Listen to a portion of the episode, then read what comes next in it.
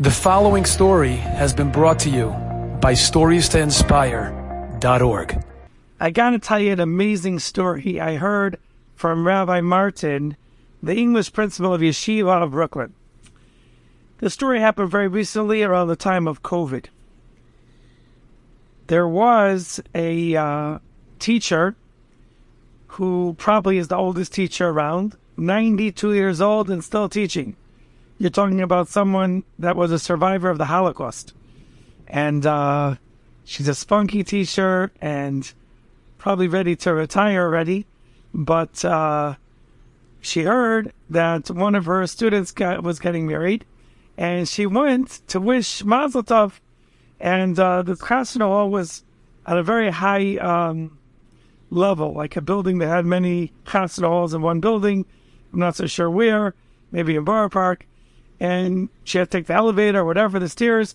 It was upstairs, I think the sixth floor or something like that. And she says, I, I wanted to say Mazel Tov to the Kala. So the Kala was called, and she says, Mazel Tov, Kala, call me your chassid. Uh, it's a, it's a Hasidic wedding, uh, it's separate. How am I supposed to call the chassid?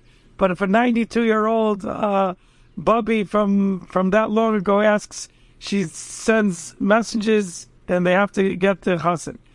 The chassan comes and he says Mazel Tov, and the Mora says, "I want you to know you you got a very good girl. Thank Hashem, you got such a good girl." And the chassan is very grateful, and he's about to go off, and she says, "Please call me your your parents. I want to I want to speak to your parents." Okay, fine, no problem. And somehow he gets uh, Don's parents. There's the uh, elderly woman here wants to talk to you.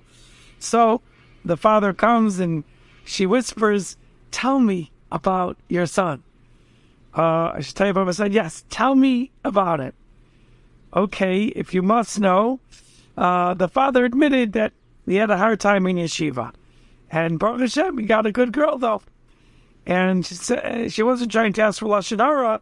She simply was trying to figure out, you know, um, how this boy was worthy to such a good girl. So the father said, I'll tell you the truth. It's a real miracle because um, before COVID, he was in six different yeshivas and he was kicked out. He must have been a real troublesome boy if every single yeshiva could not keep him there. Who knows what type of kid he was. And the parents didn't know what to do with him. And then when COVID broke out and yeshivas and shuls were closed, they thought, Ive, now without even a yeshiva to go to, who knows if he's not going to become a bum but they were amazed. They saw that even in the quarantine, he would take out a Gemara and open it for one hour, and the next day for two, and eventually it was a masmid. They never saw their son learn like this, and they had no explanation. But anyway, he told the, the Mora that Baruch Hashem, he vaxed even during that crisis, and Baruch Hashem got such a good girl. So the Mora says, now I'm going to tell you these, the second half of the story. What do you mean? Let me explain. Before we said goodbye to our students during that time when schools were closed, I told my students, you should all say a perek Tehillim for your future chassan.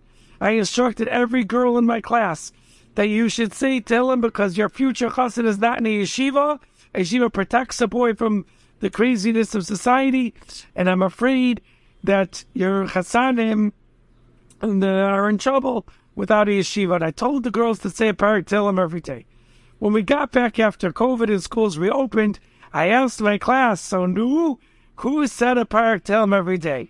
And suddenly a girl walked in late and she said, Mora, I said Tehillim during COVID. She says, really? Did you say the parak every day like I asked? She says, no, Mora.